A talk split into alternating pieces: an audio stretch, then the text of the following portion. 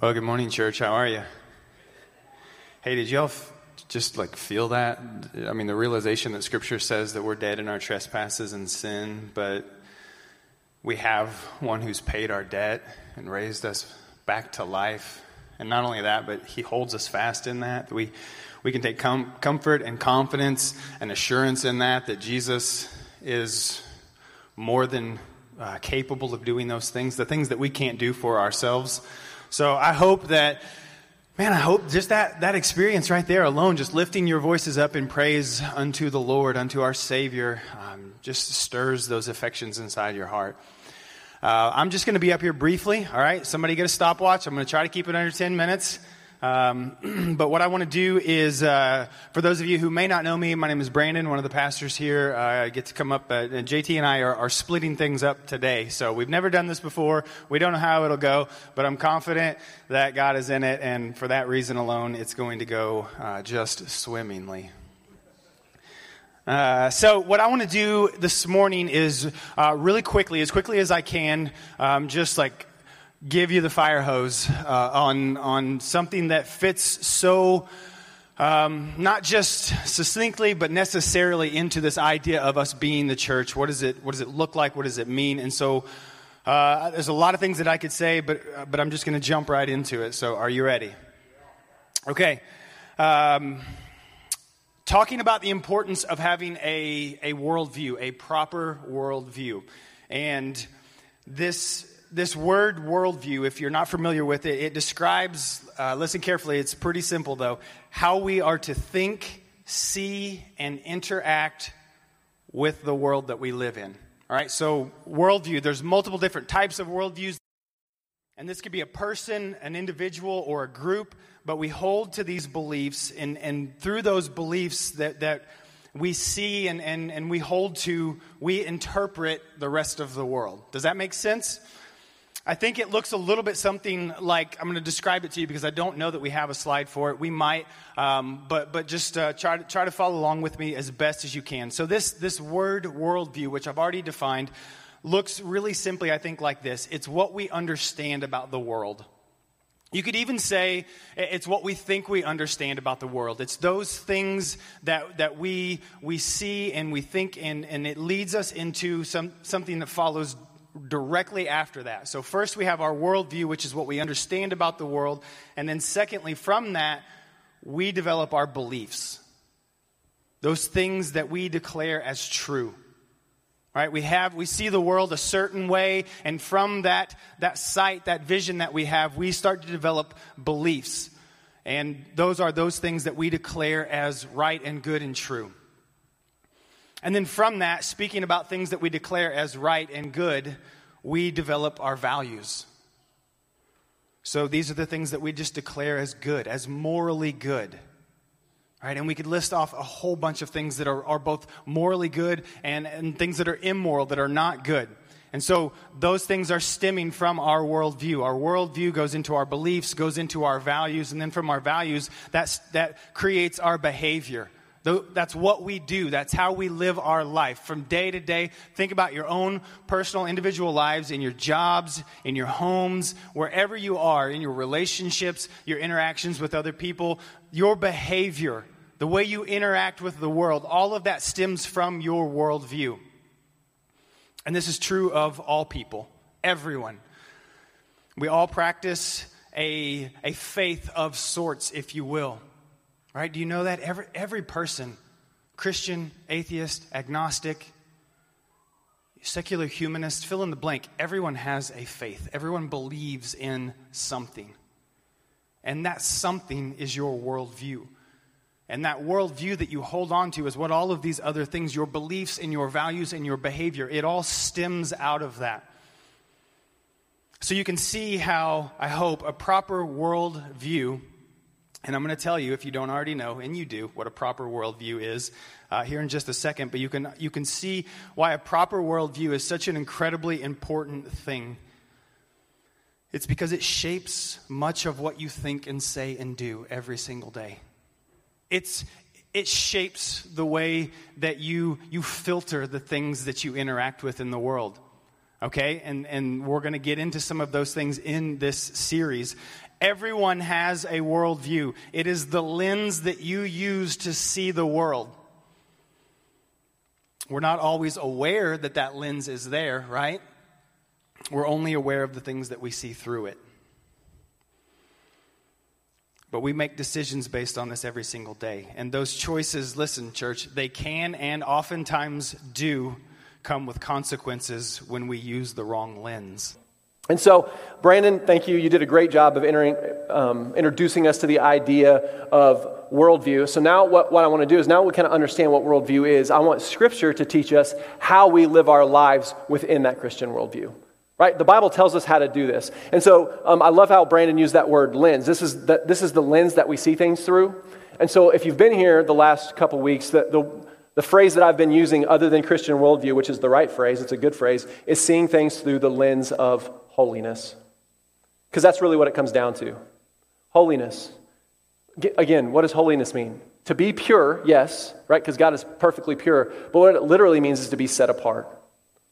God wants us to be set apart from the world. Not, not, not, listen, that doesn't mean we avoid the things in the world. It doesn't mean that we, we, we go start our own society and become a cult and, and go back from everything, right? No, it doesn't mean that. We are to engage the world. We are the hands and feet of Christ. As our pastor said last week, we are ambassadors of Christ. We're his representatives. We must go into the world, but we must be distinct from the world. We must be set apart. That's why holiness is so important, right? A lot of times when we say holiness, we think of rules. It's not rules. Right? It's being filled with God, filled with the Holy Spirit, so we might live the way that He's called us to live and represent Him in a way that's faithful and meaningful and leads people to the kingdom of God. That's what we're talking about. So here's the big question I want you to be thinking about as we go through this sermon today. Right? And this is not a condemnation question. This is a legit. I, want, I just want you to be honest. Do you think your life, your mind, your heart, your soul, your life, reflects that you're striving to be a good person? A faithful person, like faithful to God, and, and trying to avoid sin, whether you're caught in sin right, right now or not, you're trying to avoid sin if you're a Christian. So, does that more reflect your life, being a good person trying to avoid sin? Or does your life reflect that you are legitimately pursuing holiness? I've said this lately a few times. And it just feels to me as a pastor, and not just in our church, but just Christianity as a whole right now, like the pursuit of holiness is not what people are thinking about.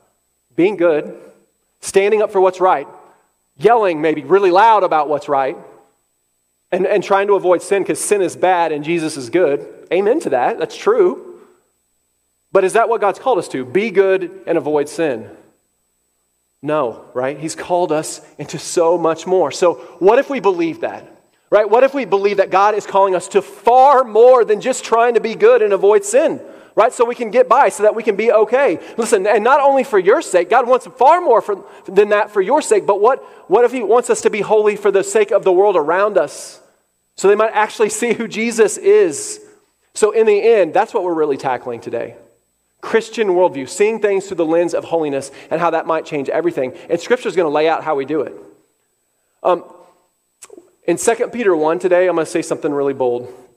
I think this might be one of the most important passages in the New Testament about how we actually live this out.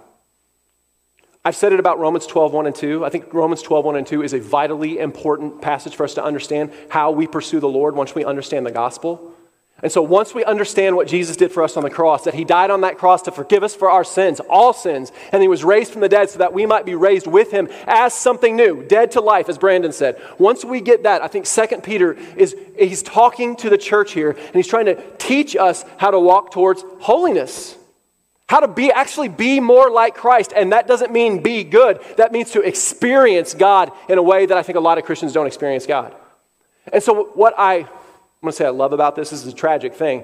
But what I think is beautiful about this is, as far as we know, this may be one of the very last things that Peter ever wrote. It's believed that he wrote it from prison in Rome.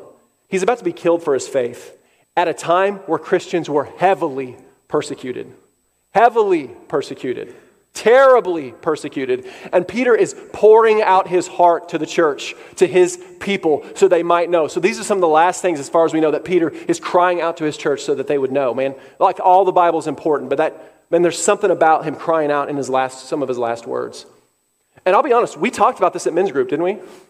Brandon man, introduced this passage and we talked through it, and it was one of the best, I thought it was one of the best conversations we've ever had at men's group. I loved it. And it stuck with me so, so much, I'm like, we're not done. I got to preach a whole sermon on it, right? We got to do a whole sermon just on this because it's just so good. I'm actually trying to memorize where we're going to be today is 2 Peter 1, 3 through 8. I'm trying to memorize it because I, want it to be, I want it to be with me always, all of the time. Like always, God can pull it up and use it to mold and shape my life for the rest of my life. So, with that as our context, I'm going to read the whole passage straight through, and then we'll come back and we're going to focus on verse 3 and 4 to start. So, 2 Peter chapter 1, let's read verses 3 through 8. I'm encouraging all of you to memorize this. It's a lot of, a lot of verses to memorize, right? I know. But at least read it over this week so can, it'll sink deeper and deeper into your heart. Verse 3 His divine power has granted to us all things that pertain to life and godliness through the knowledge of him who called us to his own glory and excellence, by which he has granted to us his precious and very great promises, so that through him you may become partakers of the divine nature, having escaped from the corruption that is in the world because of sinful desire. For this very reason, make every effort to supplement your faith with virtue, and virtue with knowledge, and knowledge with self control, and self control with steadfastness, and steadfastness with godliness, and godliness with brotherly affection, and brotherly affection with love. For if these qualities are yours and are increasing, they keep you from being ineffective or unfruitful in the knowledge of our Lord Jesus Christ. I don't know if it hits you like it hit me, but by the end of this, I hope it does. My goodness, God just laid out something beautiful there. So read verse 3 and 4 with me again and really listen to what this is saying.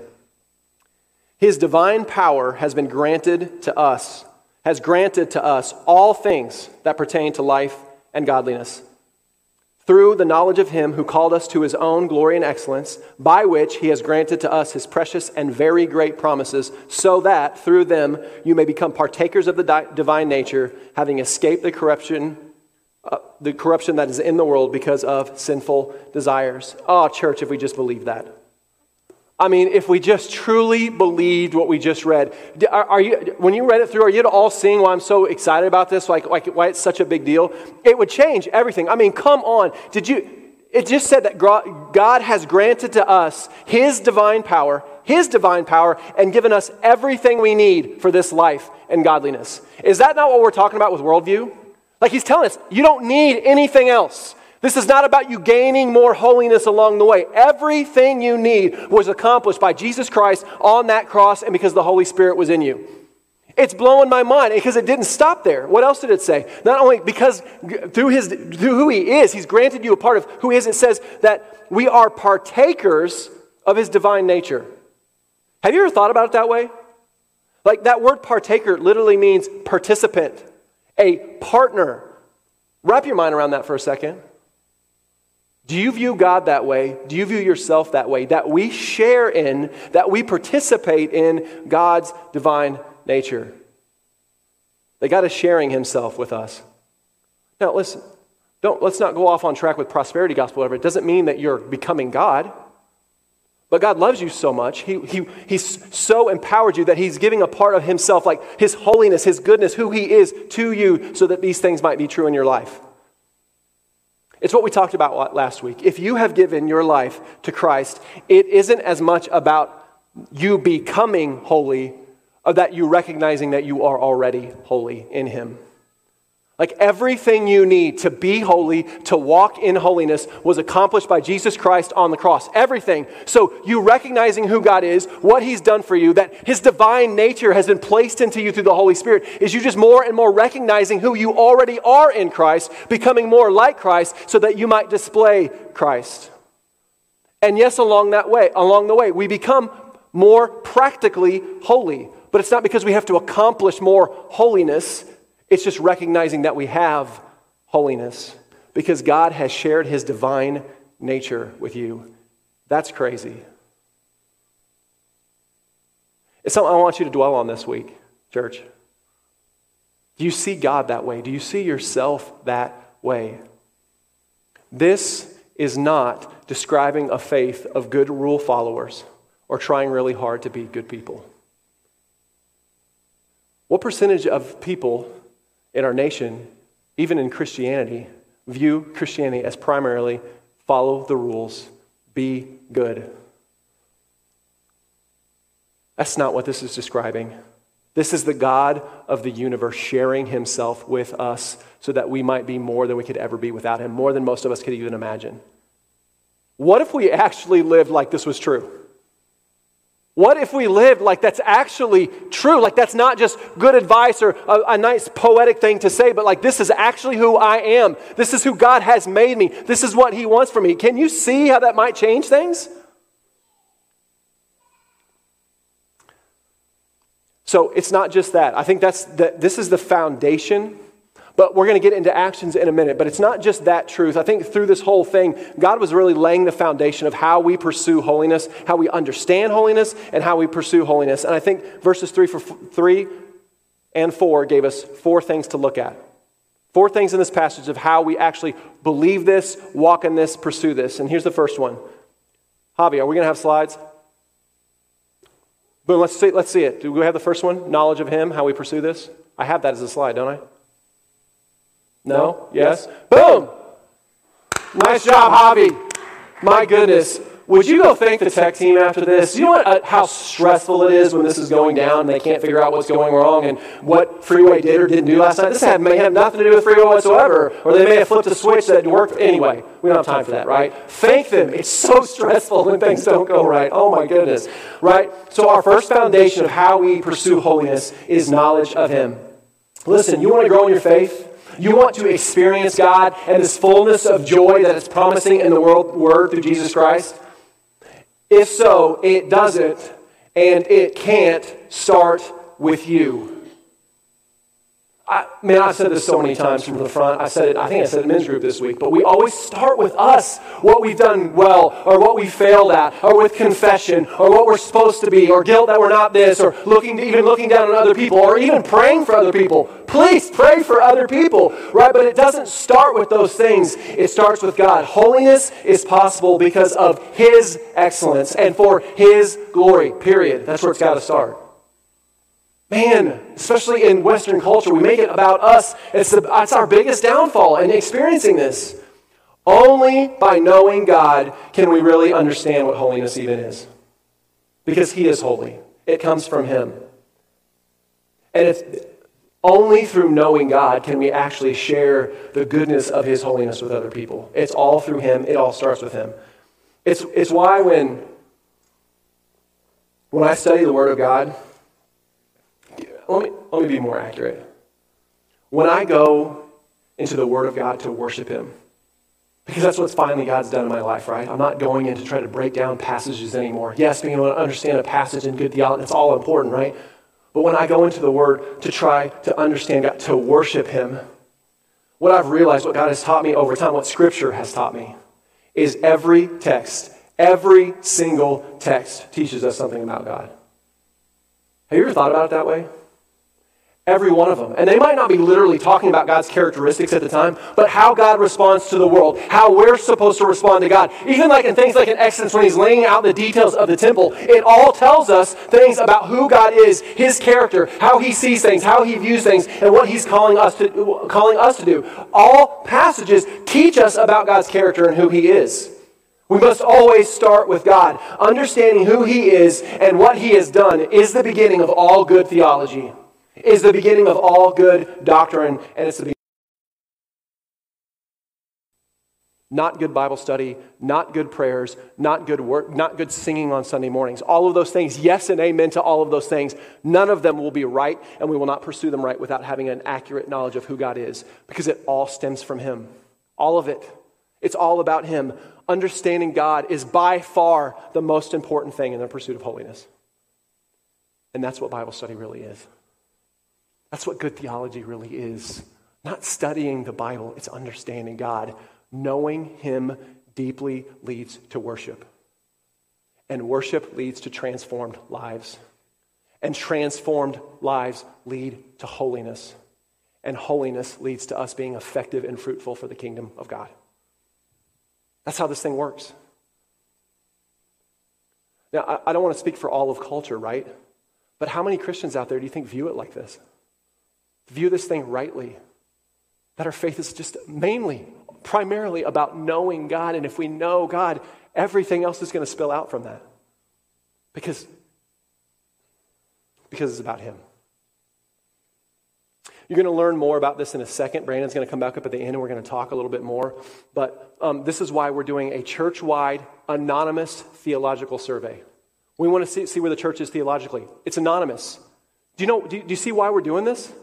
It's our job to teach you about who God is. And we want to see the points where we're strong as a church and where we're weak as a church. So, as pastors, we can speak directly into those things. That's our job to, to train, to mold, to protect, to grow. And so, we want to know we don't want to just preach on Sunday mornings all the time, hoping that we know where we are theological, that we know where you guys know God really well and, and don't understand God as well. We want to see those things and know those things. We're going to talk about that more at the end. We're doing this because we desperately love you and we want you to know God more. And we want to know God more. So the first foundation for holiness is knowledge of God. Number two is the one we already talked about it, talked about, so I'm going to spend a very short amount of time on it. We are the fact that we are already holy. We are holy. Christ's holiness is in you. The power of the Holy Spirit is working this in you. Ephesians 4:24 says, "Put on the new self." New self, old self dead. New self raised with Christ. Put on the new self created after the likeness of God in true righteousness and holiness. Let it sink in you are created as something new in the likeness of God, partakers of his divine nature. So, first we must start with God and who he is. And secondly, we must understand who God says we are. If we understand who God says we are, we're not going to be guilt ridden, condemnation having, shame producing Christians that are just doing their best to be good people. We're going to begin to experience God and it's going to radically transform us. That's who we're meant to be. So, the second foundation is you are holy in Christ.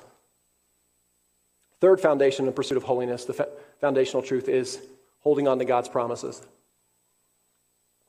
Slide, or, uh, verse 4 says, How we really become partakers of God's nature is we hold on to his precious and very great promises.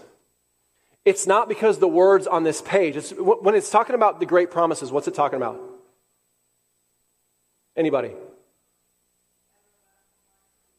Anybody, when he talks about God's great promises, what do you think it's talking about? Yes, the Bible. Thanks, babe. It's talking about the Bible, right? And it's not the words on the page in the, in the, Bible that are important. I was talking to Jack the other day, and he said, The Bible doesn't save anyone. He's like, and we are having a conversation about the importance of the Bible. He's like, The Bible doesn't save anyone. And I was like, You're right. The Bible does not save anyone. But hey, listen, the words on the page, the fact that this is a book is not the important thing. The important thing is this is God's words. This is God's heart written through his prophets, written through his apostles so that we might know him more. And holding on to what God says is true is all about what worldview is all about. Holding on to his very great and precious promises. The word of God. And so reading your Bible, hear me.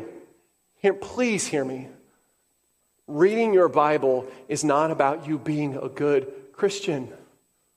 Oh, if we could stop doing that, we could stop reading the Word to, to make us better people, or so we can check the Christian box, or we don't feel guilty about what kind of Christian we are. It's about learning to worship God for who He is, knowing Him, and then through those things, letting the Holy Spirit absolutely transform us in the likeness of Christ. It's so important. It's why I've memorized texts like Romans 12, 1 and 2. I appeal to you, therefore, brothers, by the mercies of God, to offer your bodies as a living sacrifice, which is your spiritual worship. Now, listen, do not be conformed to this world, but be transformed by the renewal of your mind, that by testing you may discern what is the will of God, his good, pleasing, and perfect will. Do you think I'm reciting that right now to try to impress you? No.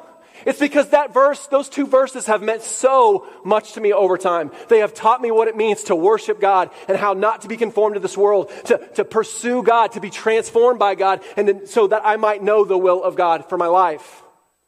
I've went back to those two verses again and again and again and again and again. They've had such a huge impact on my life.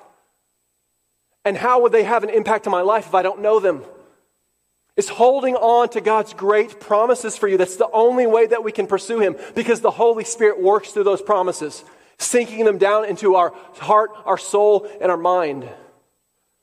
It's so important. This is what reading your Bible is about holding on to who God says He is, who He says you are, and how we pursue Him. It will radically change us. Knowing God's great promises, praying over His great promises, and holding on to His great promises is one of the major ways that God shapes us and molds us into the image of His Son and ultimately makes us very effective for His kingdom. This is why every pastor ever will tell you read your Bible. And if he doesn't, run. Run. It's why we're doing the spiritual disciplines class starting next Sunday, right? Next Sunday evening, and then we're going to do it Wednesday and Wednesday. Spiritual discipline sounds really exciting, right? Spiritual discipline. It is a discipline, though. And it's so important. On that spiritual, in the spiritual discipline class, we're not going to be trying to teach you to read your Bible really good. I mean, teach your Bible really well. For those about you that can't stand that, right? Do we want to do that? Yes. But we're trying to, we want, we, so Brandon and I and Denny and the rest of you, we so desperately want you to worship God in the Word of God. Draw you to Him. That's what the spiritual disciplines class is going to be about. Sign up for it. Be there. It's so important. We'll talk about that more at the end. All right, we'll talk about more at the end. So, the third foundation for holiness is holding on to the promises of God. Let's look at the fourth and the, the final foundational truth. Verse 4 says that we have escaped the corruption of this world brought on by sin, sinful desire. You know what that was saying? You have been set free. You have been set free. Now, I, I, want you to notice what it said in the passage. Did it say that we are escaping the corruption of this world brought on by sinful desire? Did it say escaping? What did it say? It says escaped. Right? We have escaped. It is done. It has been accomplished. We pursue, hey, you pursue leaving your sin and leaving the, the, the corruption of this world as something that you are accomplished, something that you are escaping. It says that you have escaped it. You know why? Because, church, in Christ, if you are in Christ, you are not a slave. And you are not your sin. You let your sin define you. God does not let your sin define you. He lets His holiness in you define you. He lets Christ define you. In Christ, listen, I've said this before, I'm going to do this again. You are not a lustful person. You are not an angry person. You are not an anxious person. You are not a person who worries all the time. You're not a fearful person. You're not a greedy person. You're not a hopeless person. You're not, you're none of those things. You're not any kind of person except for you are a son and daughter of the king. That's who you are. That's what we hold on to. By the blood of Christ, you have been washed clean, and by his resurrection, being resurrected with him, you have been made new. You are clean, you are free, you are redeemed. It is done. What did Jesus cry from the cross? It is finished. Why are you trying to complete it, Christian? Why are you trying to finish his work, Christian? I know, I know, it's hard. We're taught our whole lives to accomplish. Work hard, you'll accomplish, then you'll be this. It's so hard for us to just think, man, it's been, it's been done. It's been done. Why do we need the promises of God locked into our heart? Because your own heart and your enemy is going to try to convince you and accuse you that you're that same old person, that you're still those sinful things, that you're still a, you're still a slave. And without God speaking to us through His Word, through the Holy Spirit, by holding on to His promises, without God protecting and guiding us, listen, those accusations work because most of them are true. He is a liar, but most of the time he's accusing us things with, which we've actually done or thought. And then that's how we start over time, start looking, look, looking more and more like the world acting more and more like the world, and becoming distinguishable from the world. You don't have to answer me or raise your hand. But um, for the most part, how distinguishable are Christians on social media from non Christians now?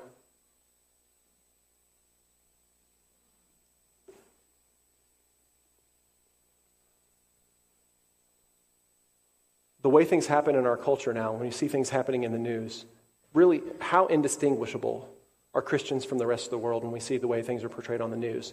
And accurately or not, how often do Christians look extremely different than the rest of the world in the way we react, the things that we say, the things that we focus on, the things we give our hearts and our minds to, with the anger, the division, the disunity, the frustration? Uh, how different do we, the way we honor people, how different do we really look?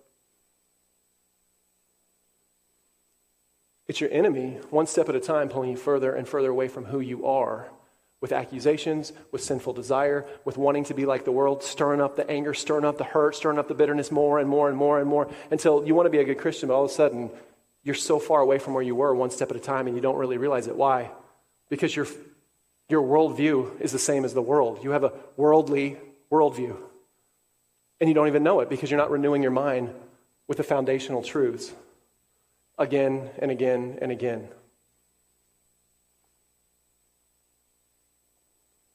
How many times do you think you encounter something worldly every day that's trying to influence you and conform you? I'm going to get to, into this more later in my sermon series. I'm going to spoil something. You know, the average person has an interaction with their phone, picking it up, looking at it, switching an app, switching to something else, flipping something, touching it, moving something on their screen 2,700 times a day. That's average. For a heavy cell phone user, it's 5,100 times a day you have an interaction with your phone. Now, I'm not telling you get everybody to get rid of their phones. This is not where this is going. But do you think that might be conforming your mind? This is not about leave everything in the world behind, right?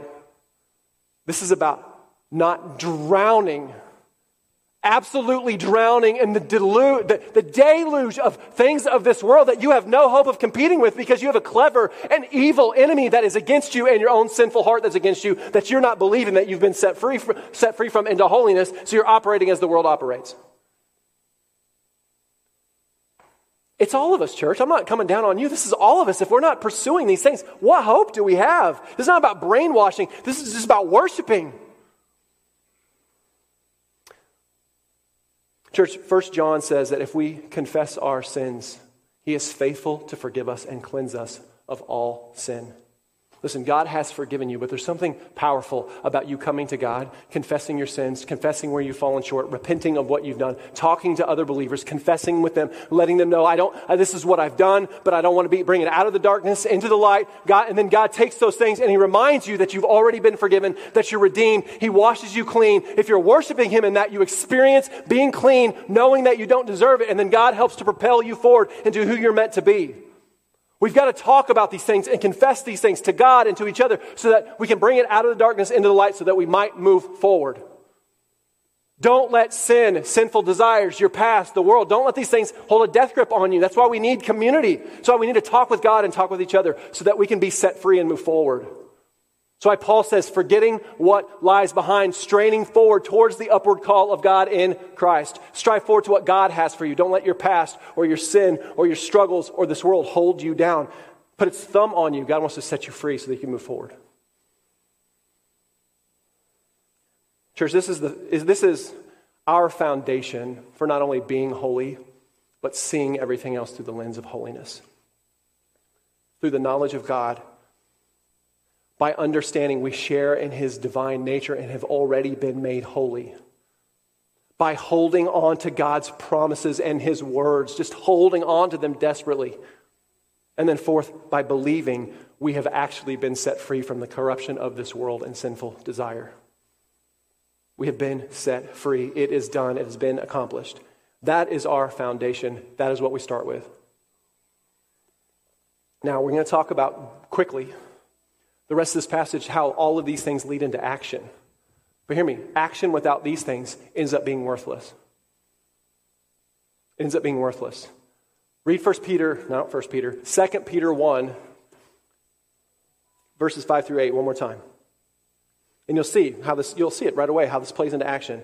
For this very reason, make every effort to supplement your faith with virtue, and virtue with knowledge and knowledge with self control, and self control with steadfastness, and steadfastness with godliness, and godliness with brotherly affection, and brotherly affection with love. For if these qualities are yours and are increasing, they keep you from being ineffective or unfruitful in the knowledge of our Lord Jesus Christ. All right, do you, Do you remember how Brandon said our worldview works? What kind of defines it? The, the first one was, I don't know if you remember the first one, was belief. What we believe. You know another word for belief is? Faith. Right? That's what it's talking about right there. When we have our foundation, what, what, what, what we believe is what we're going to have faith in. What we have faith in is what we're going to believe. It's what we're going, what's what we're going to follow. So our world, our worldview is defined by what we have faith in. And as Brandon said earlier, even people who are atheists or agnostic have, have faith. It may be faith in their own moral code or the faith of things that they've read. But you also see when you have faith in things that aren't rooted in something that doesn't change, you have a culture like ours that in the, 20, the last 20 years is radically different than it was just a little while ago. I mean, man, I, we had the conversation again. We were watching a show last night, and it was just from like five years ago. I know I say this a lot, but it blew me away again last night. What they were saying in that show as truth is no longer truth in our culture. You can't say those things anymore. That was five years ago. Cultures don't change that fast. Right? So when you have faith, if you have faith in yourself and what you think is morally correct at a particular time, moment in time, that constantly changes and molds and shapes. And now people don't even like the idea of truth anymore. Why? Because they don't, no one wants anyone to tell them what to do, whether it's true or not. That's who we've become as a culture because we all have faith in something. If you don't have faith in something that's a rock that doesn't change, well, look where it ends up. Truth starts to not even matter anymore. So, how can you even define what your worldview is? So, the first thing in worldview is belief, or as we saw in the passage in 2 Peter 1, is faith. So, we have to have faith in the right things.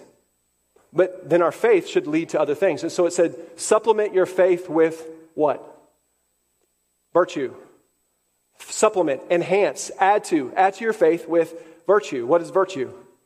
Virtue means to have or seek moral excellence. What's another word for that? What we value.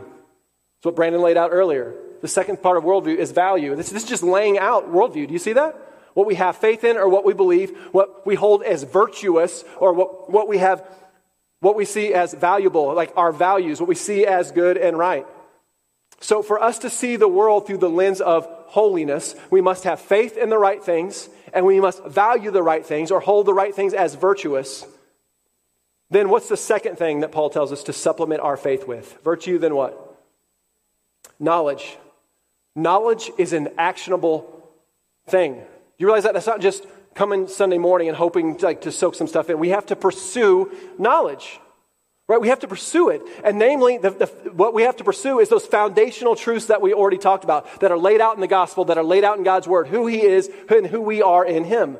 We have to, so we can value the right things, so that we can believe the right things. This is a huge deal. As Brandon said in Matthew 22, the greatest commandment, love the Lord your God with all your heart, with all your soul, and with all your what? Mind. Romans 12, 2, I read earlier, do not be conformed to this world, but be transformed by the renewal of your what? Man, your mind, what you think about, what you pursue, what you read, what you watch, what, what you dwell on matters far more than most of us realize. It's incredibly important, way more important than you think it is, what you're giving your mind to. How do we, listen, again, how do we avoid being conformed to this world? What does Romans 12, 2 say? By the renewal of your mind. So our minds will drive our faith.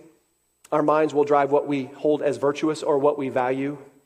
And then, so again, this is one more reason until in, in just a second when Brandon comes up. This is why I'm encouraging you to do the spiritual disciplines class. So that you might learn how to effectively have your mind renewed so that you can pursue the right things. Like I said before, Christians have gotten to the point where we are, are almost indistinguishable in society and on social media. And look, read scripture. That is not at all who we're supposed to be. We are being conformed to the world church, but it doesn't have to be this, it doesn't have to be that way. And it can start right here with us. But we can't change the world, but we can change how we pursue the Lord and what we think about and how seriously we take this. So our belief or faith combined with our values or our virtue and with our minds being renewed as we're pursuing knowledge of God and who we are in God, then that will drive, uh, that, that will drive our worldview. That will drive our behavior. And that's what the rest, that's what follows in the rest of this passage. All of those things lead to self control. What's self control? Discipline to do the godly thing, right? That's why we're calling it spiritual discipline. Self control to do the godly thing. Steadfastness Self control leads to steadfastness. Steadfastness is a commitment to stand firm on what is good and right. And we know what's good and right. It's the Word of God. Right? And though that leads to godliness. What, what's another word for godliness? Holiness. So this is, this is not just knowing that we're holy. This is actionable items now. This is actually pursuing godly things. I know I've said that you've already been made holy and it's recognizing that you're meant to be holy, but that does not mean you just sit on your hands and hope God makes you holy. This is an actionable thing. We are to pursue godliness. We are to, we are to pursue holiness. Be serious about it. But here's the problem. Where do you think most Christians when they decide, I need to be better, I need to be more like God, I need to be more like Christ like? Where do you think that most Christians probably start? Judging others or judging themselves, right? I need to be better. Man, I need to work harder. Man, why aren't I a better Christian? Man, I just need to get in my Bible and I need to pray more. And I, I mean, I just need, I mean, I'm not a patient person. Man, why am I not a patient person? God tells me to be patient. I need to be more patient. Dang it. Now, do we need to be serious about being patient if we're not patient? Yeah, absolutely we do. But where does Scripture tell us to start? Way back up here. Like this is way down the list. Actionable items are way down the list. Vitally important. Absolutely. We have to pursue holiness and be obedient and have self control and be serious about it. But if we don't start with the foundational truths, the weight of all these things just crumble us and shatter us. And so we either, become really self righteous because we're better than everybody else, or we become devastated by us not being good enough and we never feel full or whole or holy or find joy. There's no joy in self righteousness or hating yourself for not being good enough. So, yeah, actions are unbelievably important, but they can't start there, or everything, the, the weight of it crumbles everything underneath it. This is what Peter's trying to tell us. This is what God's trying to tell us through Peter. Our actions have to come after a right understanding. And yes, we have to be disciplined. And yes, sometimes we just have to be obedient. But we have to seek to have a right understanding. All right. So, seeing God rightly and seeing ourselves rightly in Christ will lead to faith, which leads to virtue, which leads to right knowledge, which leads to self control, which leads to steadfastness, which leads to godliness, which leads to what? Brotherly affection and love. If you are truly being transformed by God to be more like Christ, if you are growing in your holiness, you will, hear me, you will have a genuine care for other people.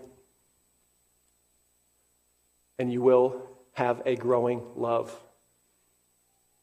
You will. That, that, listen, that is the ultimate result of holiness the greatest commandment love God with all your heart, your mind, your soul, your strength. And love what? Your neighbor as yourself. That is the fruit of a kingdom focused life. That is the result of holiness. Let's get more practical because we just throw out love, right? Like we love pizza, right? But everybody's supposed to love. No. God defines what love is for us, doesn't He? I can't cover all of them today, but love is loving your enemy and not in theory. Loving those you can't stand or you think are on the other side or but that make you angry. Love is loving your enemies. Listen, this is a hard one. And it, it, uh, it's okay that it's hard. It means loving and praying for those who abuse you. Remember when we read that verse last week? That's the fruit of the kingdom. Loving, loving, forgiving those who abuse you. Does the world see things like? That that's hard. This kind of love is showing honor to everyone. The parent who abandoned you, the person that you spew hate all of the time, the person maybe that even abused you. It doesn't mean that you have to do nice things for them, but it means that we show honor and have forgiveness for everyone. This is how love is defined. It means that we are kind and patient with all people. Do you, do you see how this is going to play out in things that we're, get, we're getting to later in the series? Like I said later in the series, I'm not trying to get in a bunch of debates or, or share a bunch of opinions. I'm just saying, can we let Scripture define how we approach and see cultural things and politics and all of these other things, social media and all these other things that are playing out? Like, we're kind and patient with all people. Like, it's through holiness God transforming our lives to have genuine care for people and a genuine love like He loves, that we actually can love our neighbor as ourselves. This is not, hey, be better at loving your neighbor as yourself. This is pursue the Lord and ask for his help. Understand who he is and really wrap your minds and hearts around the fact that he's just he shared his divine nature so you can understand that you're holy and then he wants you to grow in that holiness so that you might have joy and you might have a huge impact for the sake of his kingdom. So it's not about you just loving your neighbor as yourself. It's pursuing God and who he says that you are and the, the, fruit of the kingdom is born through you so you can actually love your neighbor as yourself and then that transforms the world. Do you see it? Church, do you see it? So this is not just about, hey, be better when it comes to politics and social media. This is about, like, can I step back and just look at what God is saying the church is and actually beg Him, help Him to actually help me pursue these things in this way. That's how things get transformed, church. Not by a pastor coming up and saying, be better in the way that you approach politics. What good is that going to do? It's too hard. There's too much information. We're too bombarded. There's too much anger and hate and division. But God can change those things in our church, in our hearts, and He can use us to help start changing our community. We can't change the federal government, but we can change the way we love our neighbor who looks at us as an enemy because of what we believe. And we can show them the love of Christ despite the fact that they may even spew hate towards us. That's being set apart. And we can actually do this because the holiness of Christ is in us. Because it's not about you being good enough, it's about Christ is good enough in you, and He loves you, and He wants you to experience this. As Jesus said, by your love, they will know you are my disciples and that the Father sent me. By your love, they're going to know who Jesus is and who you are in Him. These are the qualities of holiness and verse 8 is telling us if these things are ever increasing in you, you will be effective for the kingdom of God. This is how we live out that C.S. Lewis quote that I started at the beginning of my first sermon. It says this I believe in Christianity as I believe that the sun has written, not only because I see it, but because by it I see everything else. This is where we're going. This is the point. Can the Word of God truly help us see everything else? Can the Holy Spirit make us more holy practically and recognize the holiness that has already been given to us so that we might see the whole world by it?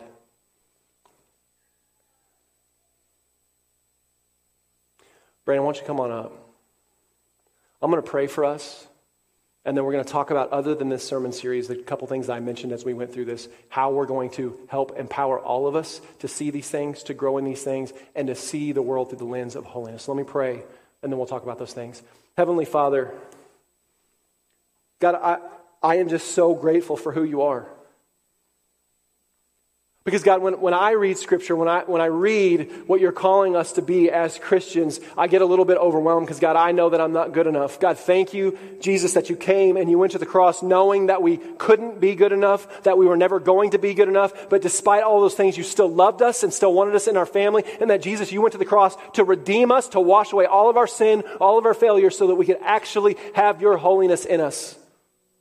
God, what an amazing truth that we get to be partakers in your divine nature. God, that your Holy Spirit in us is more than just some, some spiritual force, but it is our power, our holiness, what we need to actually be ambassadors of Christ. So, God, we, we just pray for your help today. It's just all too much. But, God, know, we know it's not too much for you. And so I pray for everybody in this room that no matter where they are, you'd help them to see the step forward that they can take today. God, I pray that none of our pride for any of us, our pride would not get in the way. That when you start convicting our hearts in ways that we have not approached this world in a holy way and a good and right way, that our pride wouldn't swell up, but you help to break that so that we could see and we could grow and we could believe that we can. And God, I pray you'd help us to be ambassadors for the sake of your name to love well, to do good, and that through our actions the world might believe that we are your disciples. And Jesus, that your Father did send you to save and redeem the world. Help us today. Amen. All right, so this is kind of announcement time, sort of, but we wanted to give you a little bit more details about the spiritual discipline class and the survey that we're going to do theologically because it is so important for us moving forward. Brandon, why don't you kind of take that away? Yeah. So we have, as JT said, a spiritual disciplines class coming up uh, next Sunday night, and then the next two following Wednesday nights. And not to rehash all of all of that again, but just to say, church, in order for us to, to hold to a biblical worldview, we have to we have to be able to see God's world uh, with, through the lens of, of God's word. And so I I think that that's something that that we can't do. Um, we can't we can't have that that proper. We can't grow into Christian maturity without that being the process that we take. I think spiritual disciplines are the avenue through which we must travel in order to get to spiritual maturity. And that isn't just uh, an opinion of mine because, like, you know, I'm, I'm the, the nerdy one. Like, when JT's like, who thinks spiritual discipline sounds exciting? And I'm like, me, right? Um, because I'm passionate about it. And so I don't want you to think that I'm, I'm, I'm wanting you to do this because it's something that I'm passionate about. I believe that, that they are the only sufficient God given means for us to, to pursue holiness, to pursue Christ likeness. So um, we're going to look at what does it mean to to really saturate yourself into the Word of God. What does Bible intake look like for you? What does prayer look like? What is what are things like maybe that, that you're a little bit leery of, like silence and solitude and fasting? What do those things look like? Uh, how do we approach those things from a biblical worldview in order to shape our, our, our holiness and our growing in Christ likeness? So, we're going to spend some time uh, really I, am trying to pair them up as, as well as i can uh, i think i think i've done that but, but we'll look at really the first night is going to be why do we need to do this right which i've just given you the answer so uh, still come but, uh, but, but why, the why and the how that we do this. And then we're going to look very specifically at Bible intake, prayer, and another one that's just slipped my mind. Um, it'll come to me in a minute. It's good. And just so you know how serious we're taking this and how, Brand, how serious Brandon is taking this, I asked Brandon for the series, I said, would you take a break from preaching over the next month and a half so that you can solely give yourself to this? Because this is a lot of work and a lot of time and a lot of prayer. And thanks, man. He's like, yeah, yeah, because he loves preaching, I think, as much as I do. Uh, so he's taking a break from preaching. I mean, he preached for 10 minutes today. Yeah, 10 minutes. Um, so, but, but overall, he's really not going to be preaching for the next month and a half to give everything to this class. And so, one, I want you to know Sunday Life groups, we're doing it two Wednesday nights. We're trying to protect you. I know you guys always get put on the back burner. I was going to say that a different way. Oh, it's not going to be good. You guys always get put on the back burner, and we're trying to be aware of that. And we're going to have childcare, right? Yeah.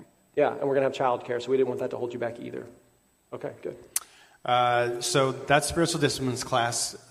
The another thing that we're going to do that, that JT mentioned is uh, if you are if you receive uh, the the bulk like emails that go out to the church, you should have received an email during uh, the sermon I got about ten twenty nine. Yeah, about uh, a, a, the state of theology uh, survey, and and and as JT said, this is really just a way for us to uh, keep our, our finger on the, the the theological health, uh, the, the pulse of the theological health of, of, of us as a body. It isn't, it isn't a check in. I mean, it is, but it isn't like in a gotcha kind of a way. It's that we want us as, as a corporate body, as a, as a whole unit, to be healthy uh, biblically, theologically. What does that mean? What does that look like? And so, again, just, just go into that with that understanding that it's coming from the best uh, most well intended place of our heart as possible. That, that we, we just want to see where, where we're doing a good job from the front or where we're not doing a good job. Where are some areas that we need to shore up and, and teach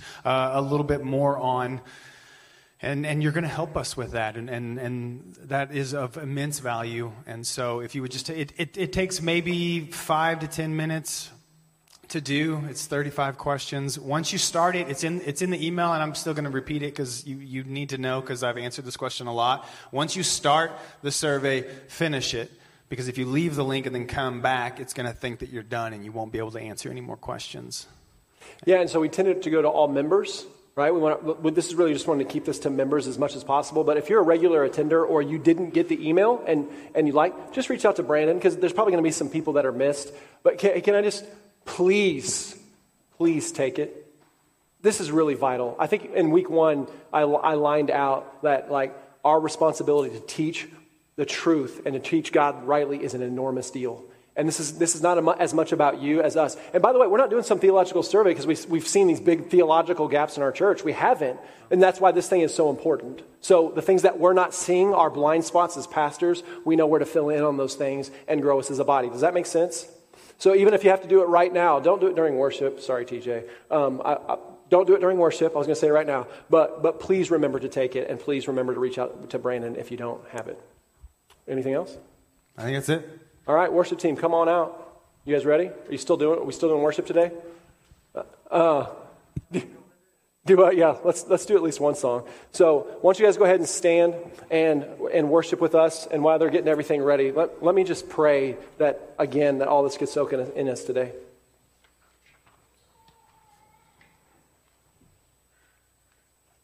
Heavenly Father, we are grateful to get to worship you. God, just looking at your word, what a good king, what a holy and righteous king. God, the fact that you love the way that you love, that you're, you're patient and you're kind and you're steadfast and you're faithful to us, a bunch of sinful people who seem to, to sometimes do a better job of messing it up than doing it right, yet you're still there saying, This is how you can be holy. This is how you can pursue me. This is how you can know me. And then I want my joy to be in you and your joy to be full. God, what an incredible God that you are. And so, God, for, for all those people in this room that feel like they're not good enough, that, that sin is getting in the way, that, that are angry or hurting or suffering, all, God, I pray that you would, you would use all of those things to bring you glory, because that's what you do. You do, use even the hardest things to turn those things around for your glory and to do good.